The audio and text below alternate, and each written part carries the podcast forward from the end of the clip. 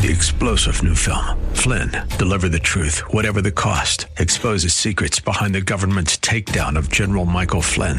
Flynn knew what the intel world had been up to. He ordered the first audit of the use of contractors. This set off alarm bells. He told the truth. He was the most dangerous person for Donald Trump to hire. They had to get rid of Flynn. Flynn, Deliver the Truth, Whatever the Cost. Available now. Watch it today. Go to SalemNow.com. SalemNow.com. Welcome to Grounded and Growing in Christ. I'm Dan Rhoda, a pastor of Orland Park Christian Reformed Church, and today we are going to open the Bible together to hear from God's Word. To hear all of the messages in this series, please visit GroundedAndGrowingRadio.com. There you can learn more about this audio ministry, and we'd love if you'd consider providing financial support by making a gift of any amount. If you're not part of the local church, Orland Park Christian Reformed Church welcomes you to worship with us this Sunday as we gather to worship and hear the Word of God proclaimed. You can learn more about our church at GroundedAndGrowingRadio.com. I want to invite you to turn with me in your Bibles to the final book of the Old Testament. Whenever I'm turning there, I think of a joke that was always used by one of the pastors who would be involved with the college ministry that I was part of when I was a student at Wheaton College. He was a very Italian man, and he said, "Turn with me to the Italian prophet, the prophet Malachi." We're going to take a look at the Italian prophet together today. I can't ever turn there without thinking of that particular pastor. So we're going to look at Malachi. The pronunciation we usually use for this is Malachi. I'm going to read for us Malachi chapter 1, verses 1 through 5. The oracle of the word of the Lord to Israel by Malachi. "I have loved you, says the Lord. But you say, how have you loved us? Is not Esau Jacob's brother, declares the Lord? But I have loved Jacob, but Esau I have hated. I have laid waste to his hill country and left his heritage to jackals of the desert. If Edom says, we are shattered, but we will rebuild the ruins, the Lord of hosts says, they may build, but I will tear down. And they will be called the wicked country, and the people with whom the Lord is angry forever. Your own eyes shall see this, and you shall say, great is the Lord beyond the border of Israel." Why is it that we should study the prophecies of Malachi? Well, let me give us three reasons as we begin. Reason number one, that we should study the prophet Malachi is contained for us in verse 1. Verse 1 of Malachi chapter 1 says, "The oracle of the word of the Lord to Israel by Malachi." This is an oracle of the Lord. In more wooden translations, this is rendered "the burden of the word of the Lord to Israel by Malachi." And it's more wooden because an oracle was referred to as a burden. The prophet who received it had the burden to give it to the people of Israel. But it also conveys the fact that the word of God is a weighty thing. It's a weighty thing. When we receive the word of the Lord, we receive something that we should give the proper gravitas to, the proper weight to, the proper attention to. When God speaks, his words have weight and glory. This is God's word, and we know that all of the scriptures are God's word, but sometimes we forget. This verse is for those of us who sometimes forget. Malachi 1 verse 1 reminds us that this is the word of the Lord. Thanks be to God. This is a message to each of us from the mouth of God. Thanks be to God. This is a message through a messenger of the Lord. Thanks be to God. One of the interesting things about the book of Malachi is that the prophet, whose either name or title is Malachi, this word Malachi means a messenger of the Lord, a messenger of Yahweh. And so there's some disagreement. Perhaps this was somebody that was given that name, a messenger of the Lord. Maybe this is a title. In either case, chapter 1, verse 1, and the title or name of this prophet helps us to sit up and take notice. What we're about to hear is an oracle from the Lord God, the very words of God, given to us from a messenger of God. We should sit up and take notice. What is God saying? What is God seeking to communicate? What has God said? We should pay attention because this is an oracle of the word of the Lord to the people of God from the messenger of God. Reason number two that we should study Malachi is that this is a profoundly relevant book of the Bible, but one that is maybe not as well known. My guess is that if you're like the normal Christian, you know the minor prophets, of which Malachi is one. You know the minor prophets likely less than most other sections of the Bible. Christians very often will know a fair bit about the epistles, the letters, oftentimes from Paul under the inspiration of the Holy Spirit, that are given to the people of God. We're very familiar with the Gospels and the stories of the Lord God, the true stories that are contained within them. We know a fair bit about the history of Israel. A lot of times we know the Psalms pretty well. But the prophets are oftentimes one of these blind spots in our knowledge about God and his ways. But one of the things that we find as we dig into Malachi, as well as the other minor prophets, is that they are profoundly relevant. Take a look with me if your Bibles are still open. If they're not, feel free to open them up along with me again, because I just want to walk through along with you about some of the things that we should be expecting as we take a look at this prophecy. In Malachi chapter 1, verses 6 through 14, we're told the Lord speaks to the religious leaders who are offering inappropriate sacrifices and giving false teaching or false instruction to the people of God. Here's a sad reality. False teaching and false living on the part of religious leaders exists not simply in the time of this people of God, but it exists today, and it's deadly. And we need to hear the Lord rebuke such falsehood in our leaders. If you take a look at the next section, Malachi chapter 2. The first section is Malachi 1, 6 through 2, 9.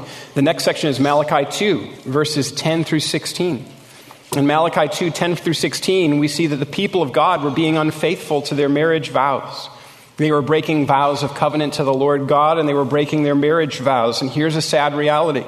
Breaking marriage vows is not something that existed just at the time of Judah. It exists today. And we need to hear the Lord remind us to be faithful to the covenants that we've made, including marriage covenants. Malachi 2, verse 17 through 3, verse 5 tells us about the day of the Lord, the day that God will return to make all things new. Now, there's a large measure of speculation about that day right now, not just at the time of Judah, and so we need to hear what the Lord says about it, and we need to hear about the judgment that the Lord speaks of in that day against adulterers or liars or those who take advantage of those they employ or those who take advantage of the widow or the orphan or those who won't welcome the refugee or the foreigner. Malachi 3, verse 6 through 15 tells us about those who have not given to the Lord as they should. They've been stingy. They've hoarded their wealth for themselves. They've kept what they should have given to the Lord. And here's a sad reality. Some people do not give to the Lord what they should or what they ought today. This was not simply a problem at the time of Malachi. And we need to hear the call to give to God and the promises of God to those who give. And the end of Malachi talks about the day of the Lord again and calls on us to repent. We need to hear this right now every bit as much as the people of Judah needed to hear the word of the Lord, so we should pay attention. Those are the first two reasons that we should study the book of Malachi. Here's the third. This book tells us about the love and faithfulness of our God, and you need to hear that God loves you. That God loves his people with an unending covenant love. He loves those that he has chosen with a love that doesn't diminish and is unconditional. It doesn't depend on how we act. It depends on God and on his sovereign choice. And that's what the passage that's in front of us is about today. The astounding and continuous love of God. This section, like many other sections of the book of Malachi, is a dialogue between the Lord God and his people. And there are four parts of the dialogue as we see them recorded for us in verses 2 through 5. We're told that God loves his people in verse 2a. We're told that the people don't believe it in verse 2b. We're told that God proves his love for his people in verse 2c through verse 4. And we see in verse 5 a way that God gives us to respond. Malachi chapter 1, verses 2 through 5. I have loved you, says the Lord. Prophet Malachi here begins in a unique way. God simply asserts his love for his people. I love you, God says. I have always loved you, God says to his people. This is unique in all the prophets. If your Bible is still open, page with me back through some of the prophets. Zechariah is the prophet that comes just before Malachi. And if you page back with me to page 943, you'll see the way that Zechariah begins. In the 8th month, in the 2nd year of Darius, the word of the Lord came to the prophet Zechariah, the son of Berechiah, son of Ido, saying, "The Lord was very angry with your fathers. Therefore say to them, thus declares the Lord of hosts, return to me, says the Lord of hosts, and I will return to you, says the Lord of hosts." Page back again to the beginning of Haggai, that's just before Zechariah. Haggai begins in this way. "In the 2nd year of Darius the king, in the 6th month, on the 1st day of the month, the word of the Lord came by the hand of Haggai to the prophet to Zerubbabel, the son of Shealtiel, the governor of Judah, and to Joshua, the son of Jehozadak, the high priest. Thus says the Lord of hosts, the people say the time has not yet come to build the house of the Lord. Then the word of the Lord came by hand of Haggai the prophet. Is it a time for you to offer yourselves to dwell in your paneled houses while this house lies in ruin?" Take a look at Zephaniah that comes just before it. Zephaniah begins like this. "The word of the Lord that came to Zephaniah, the son of Cushai, son of Gedaliah, son of Amariah, son of Hezekiah, in the days of Josiah, the son of Ammon, king of Judah. I will utterly sweep away everything from the face of the earth, declares the Lord. I will sweep away man and beast. I will sweep away the birds of the heavens." Very often, the prophets begin with a word of judgment. Malachi is unique because it begins with a declaration of love. "I have loved you. I have always loved you," he says. This was the word that this people needed to hear these many, many years ago, and this is the word that you need to hear from God today. "I love you," declares the Lord. "I have always loved you." This is a continual love. It's translated, "I have loved you," and that's because the word that's used here is one that implies continuation. God is not saying, "I have loved you in the past, I don't right now." He's saying, there has never been a time where I have not loved you. I have always loved you, and I love you now. Today's message on Grounded and Growing in Christ will continue in just a moment. To learn more about Orland Park Christian Reformed Church, to listen to other messages from our audio ministry, or to make a financial gift of any amount, please visit GroundedAndGrowingRadio.com. That's GroundedAndGrowingRadio.com. This audio ministry is made possible by gifts from listeners like yourself, and we greatly appreciate all those of you who continue to make it possible to share this work with listeners across Chicagoland. Now let's return to today's message. The one who created the earth and the sky, he loves you. The one who controls the universe, he loves you. The one whose power and might and glory are incomparable, he loves you. But the people don't believe it. And that's the second part of the dialogue, and that's our second point this morning. "I have loved you," says the Lord, "but you say, how have you loved us?" God says, "I love you" to the people of Judah. And their response is, "How have you loved us?" What that means is they respond by saying, "I don't believe it." Or they respond by saying, "Prove it." Or they respond by saying, "Well, where is this love that you're talking about?" "I've loved you," God says, and they say, "Well, how can that be true?" God's people here doubt his love, and in one way, this is all so typical. The people of Israel and Judah were so often doubting the Lord or his plan or his ways. It was their way, as it is ours, no doubt, to doubt God's love. But in another way, can we really blame them? So there's a particular context that this prophecy is written in. The people of Judah at this point have relatively recently made their way back to Jerusalem after a long captivity in Babylon. The people of Judah were located in the land that the Lord had given to them. They had taken possession of it, as is recorded for us in the early books of the Bible. But after living there for a period of time, the Lord allowed them to be taken away from their land and brought into captivity in Babylon. There they dwelt for many, many years. And they had only recently returned when the prophet Malachi is doing his work. And when Persia overtook Babylon, the people of Judah were allowed to go back and rebuild their temple and rebuild their walls. But one of the things that's recorded in Ezra is that as the foundations of this new temple were laid and a shout went up from most of the people, those who had seen, those elderly priests and elderly members of the people there who had seen the first temple that had been built by Solomon and was glorious, those who had seen the original temple, when the shout of praise went up, these people wept. This new temple was not nearly as glorious as the one that Solomon had built.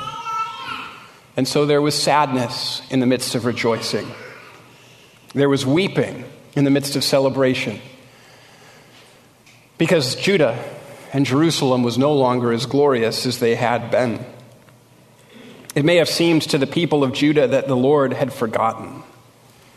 How have you loved us, they're saying, by allowing us to be defeated, by allowing us to be captured and sent to Babylon, by taking us away from the land that you promised us, by the allowing the destruction of your temple, by diminishing our lands. How have you loved us? Today, I know that our temptation is to say exactly what Israel has. How have you loved us? I've had this very conversation with some people who are in the midst of pain, in the midst of loss, in the midst of sickness. God loves you, I tell them. And the response is, well, how could God love me if he allowed this to happen? How could God love me and take him away, or to take her? How could God love me and allow this sickness or disease? How could God love me and still have me go through this? And you know, God is really such a gracious God. And one of the things that always amazes me is that some of this language is contained in the Psalms, inspired by God. Ways that we should and can and must approach him in prayer. Psalm 89, verses 49 through 51 say this: Lord, where is your steadfast love of old, which by your faithfulness you swore to David? Remember, O Lord, how your servants are mocked, and how I bear in my heart the insults of all the many nations with which your enemies mock, O Lord, with which they mock the footsteps of your anointed. Do you see what the psalm asks? Lord, where is your love? And so the simple asking of this question is not necessarily a question that reveals a lack of faith. It's one of the privileges that those who belong to the Lord can ask these hard questions. Lord, where is your love? You've said that you love me, and it's hard to feel that. You've said that you love me, and it's hard to see that. Well, here God proves his love for his people. He answers their question. I have loved you, says the Lord, but you say, how have you loved us? And for most of the rest of the passage, God gives proof of his love for his people. Is not Esau Jacob's brother, declares the Lord? Yet I have loved Jacob first, but Esau I have hated. I have laid waste to his hill country and left his heritage to jackals of the desert. If Edom says, we are shattered, but we will rebuild the ruins, the Lord of hosts says, they may build, but I will tear down, and they will be called the wicked country and the people with whom the Lord is angry forever. God proves his love for his people here by referring to the history of the people of Israel. God points to 1,400 years earlier when he chose Jacob and not Esau, despite the fact that Esau was the older brother, and he determined while they were in the womb to allow Jacob and his descendants to be his people, and to not allow Esau and his descendants to be a part of the covenant. God points to this promise that he had made 1,400 years earlier and says, you know that I love you because I chose you. The people of Edom, you see, these were the descendants of Esau. And the people of Israel, you see, these were the descendants of Jacob. And God is saying here, you know that I love you because I made a choice. I chose that Jacob and Israel and all the descendants of Jacob, I chose that these ones would be a part of my people, that these ones would become a part of my family. And I chose that the same would not be true of Esau and all the Edomites, his descendants. I made a choice many, many years ago, he says, that you would be mine.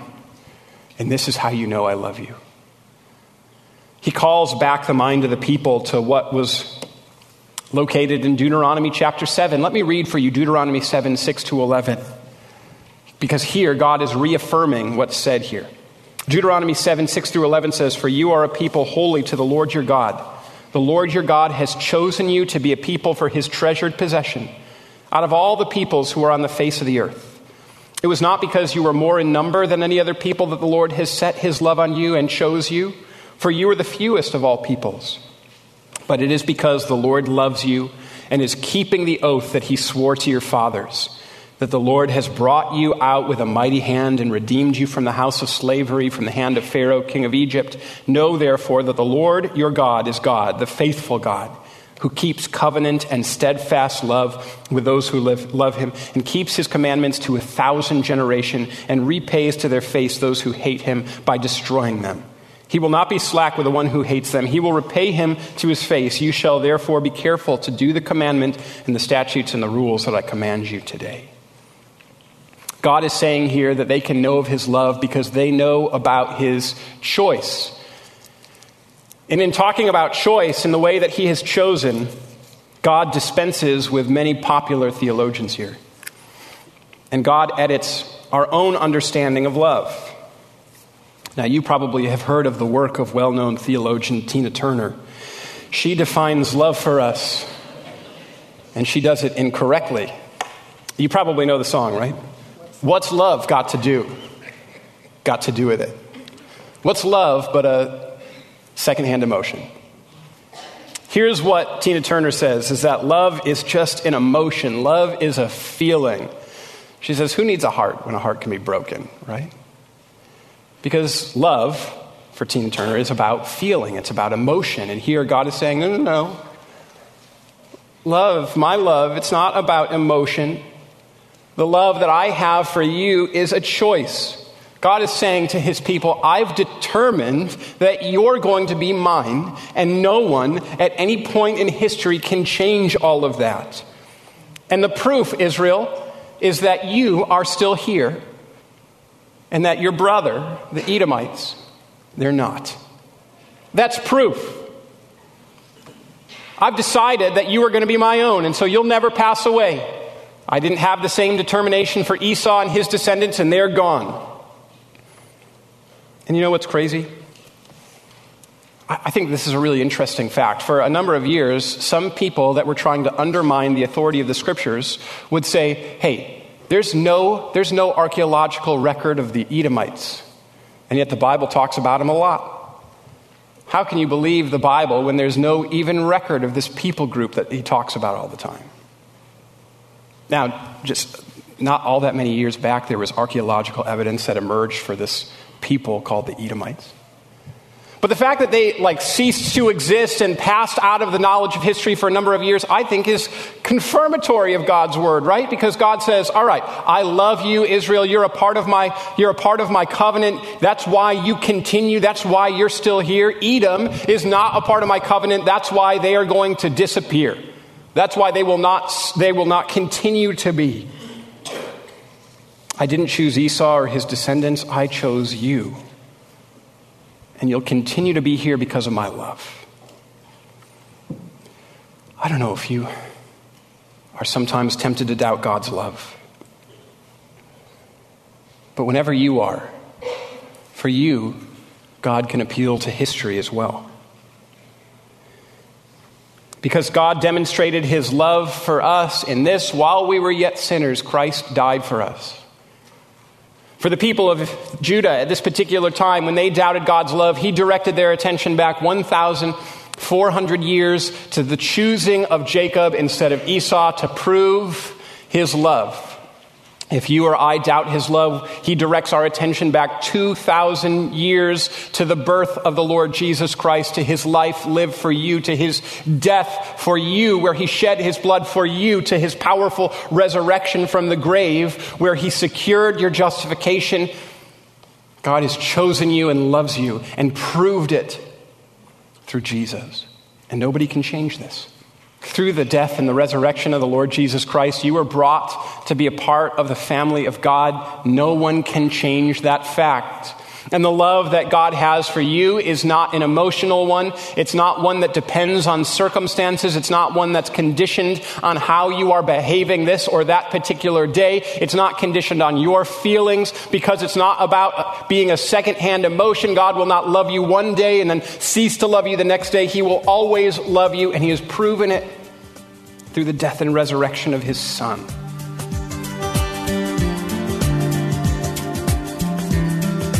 My prayer is that the Lord speaks to you through his word, that we cultivate grateful hearts to him and flourish in a world searching for the hope that we find only in Jesus.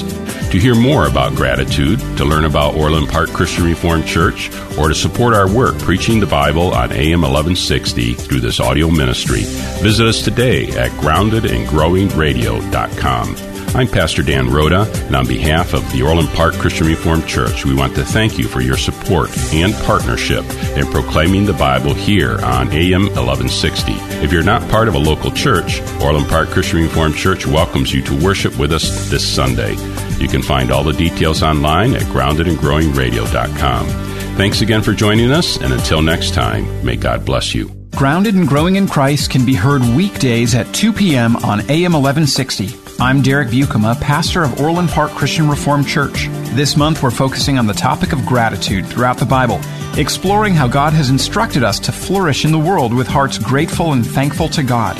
If you're not a part of a local church, Orland Park Christian Reformed Church welcomes you to worship with us this Sunday as we gather to worship and hear the Word of God proclaimed. You can learn more about our church at groundedandgrowingradio.com. 3-star General Michael J. Flynn, head of the Pentagon Intelligence Agency, knew all the government's dirty secrets. He was one of the most respected generals in the military. Flynn knew what the intel world had been up to. He understood its funding. He ordered the first audit of the use of contractors. This set off alarm bells. The explosive new documentary, Flynn, Deliver the Truth, Whatever the Cost, and covers the facts behind this scandal. Flynn told the truth. He was the most dangerous person for Donald Trump to hire. I find out the worst enemy that I'm going to face in my life is right here in America. They took my assessment and they wanted me to change it. And I was like, I'm not changing it. They had to get rid of Flynn. With in-depth interviews, archival footage, and never-before-seen personal records of the man behind the headlines. I just felt like I was drowning. Flynn, Deliver the Truth, Whatever the Cost. Available now. Watch it today. Go to SalemNow.com. SalemNow.com.